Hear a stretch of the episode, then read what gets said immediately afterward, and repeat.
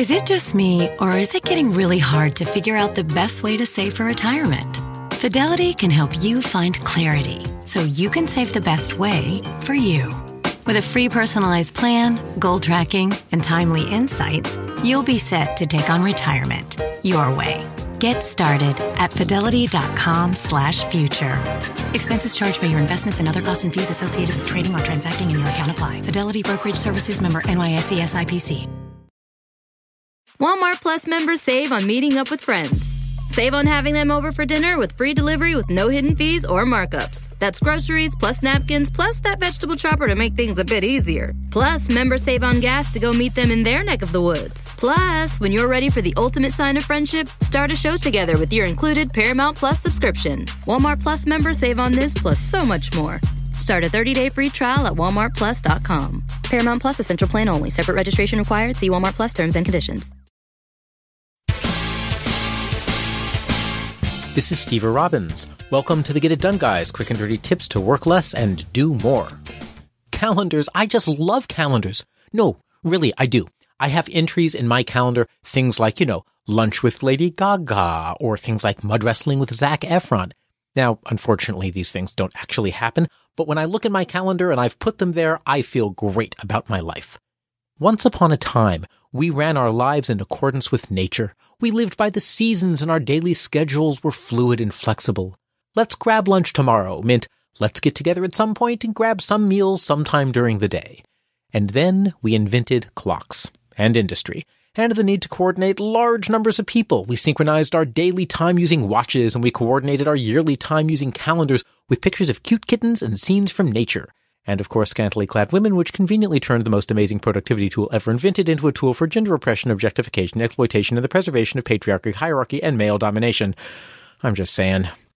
In recent years, calendars have gone online without the kittens or the political agenda. Our online calendars return time management to its pure form, giving us all kinds of new capabilities. Used correctly, your online calendar will simplify your life. Use multiple calendars. Learn how to create and display multiple calendars in your calendar program. Most calendar programs will let you create as many calendars as you want. You can have one calendar for social occasions and one for your zombie world domination plans. And when you're looking at upcoming events, you can display all the calendars at once or just the combination of calendars you choose. Hey, but just because you can create multiple calendars doesn't mean you should. Like all great power, it should be used wisely. Here's how I use multiple calendars to run my life. Put most things in a single calendar.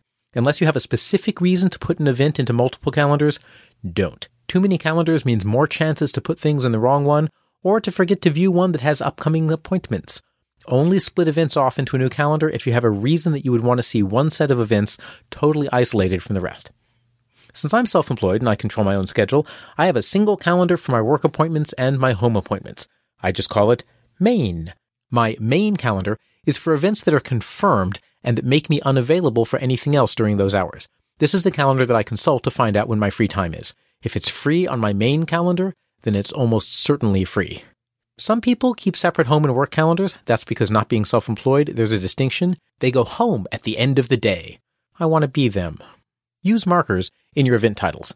Almost all of my events are meetings, so putting meeting in the event description would be redundant. I just put the person's name. I add abbreviations right before the name so that I know what kind of meeting this is. Even a glance at my month at a time calendar lets me see what sorts of meetings are coming up. C colon before name means they're a paying client and should be treated like royalty. P colon before a name means they're a prospect who I haven't met before and they should be treated like landed gentry until their true class becomes determined. M colon means it's one of the young people I mentor. I can ask them to pour me a glass of honest tea without feeling too guilty.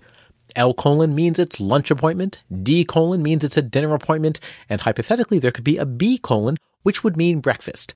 But, well, you know, breakfast, really? In the notes field of an event, I put all of the information that I'll need the agenda, relevant email addresses and phone numbers, and a copy of whatever email prompted the meeting. Use a tentative calendar. Being an executive coach, I coordinate with clients and prospects and PR interviews, and of course, zombie army captains. I often propose a meeting time, and then I get to wait to hear back from the other person. But before I've heard back, I don't want to accidentally double schedule that time. My solution is a calendar called Plan. When there's a time waiting to be confirmed, it goes on my Plan calendar. My calendar program is set to display all of my calendars at once, and Plan is displayed in a slightly faded out color. I can see at a glance which time blocks are used in main and which ones have tentative appointments in plan. When someone confirms a date and a time, a single right mouse click, on the Mac at any rate, lets me move the appointment from plan to main. If I see an upcoming appointment on the plan calendar, I know it was never confirmed. So I call the person and I find out if we're still meeting. If I notice that the same person often has appointments that never get moved from plan to main, I know they're a flake and have the zombie army brain requisition supply chain commander add their name to the list. Share a calendar with Schmoopy. If you have a Schmoopy, sometimes Schmoopy wants to put couples events on your calendar, but you'd really rather not have Schmoopy poking around your work calendar because Schmoopy isn't all that good with a mouse and sometimes accidentally moves or deletes things. Don't ask me how I know this. Also, you don't want Schmoopy to realize that you're planning world domination. You want it to be a surprise when you hand Schmoopy the keys to a shiny new Australia. So create a calendar called Shared and share it with Schmoopy. If you have a Mac, just right click the calendar name and choose Share Calendar. I assume it's that easy on Windows, but if it isn't, buy Mac. Now you can each add events to that calendar and both of you will see all the details. This does throw a bit of a wrench into the rest of your calendars, because remember, Schmoopy can't see your existing events, only the shared ones. So what if Schmoopy adds something that conflicts with one of your existing appointments? Ah, you can treat the shared calendar like a plan calendar. And then when you confirm with Schmoopy, make a copy of the event in your main calendar so you know it's confirmed, and of course, you'll see any conflicts. Don't just change the event's calendar, though, the way you do with plan and main, or else it will vanish from Schmoopy's calendar program as well, so you have to leave it in the shared calendar. Use an online calendar. Use several. One for your main appointments, one for your tentative appointments, and one to share with Schmoopy. Use the event notes to gather relevant information and develop a system of one letter codes to put in the event title so even in month at a glance view, you can get a sense for how you're spending your time. If you have a favorite iPhone or Mac calendar app, please email me and let me know the name and why you like it, and in a future episode, I will share with listeners some good calendar app suggestions. This is Stever Robbins. Email your calendar app ideas to getitdone at quickanddirtytips.com. I help high achievers create resumes and LinkedIn profiles that successfully land job interviews. If you want to know more, visit steverrobbins.com. That's S T E V E R R O B B I N S.com. Work less, do more, and have a great life.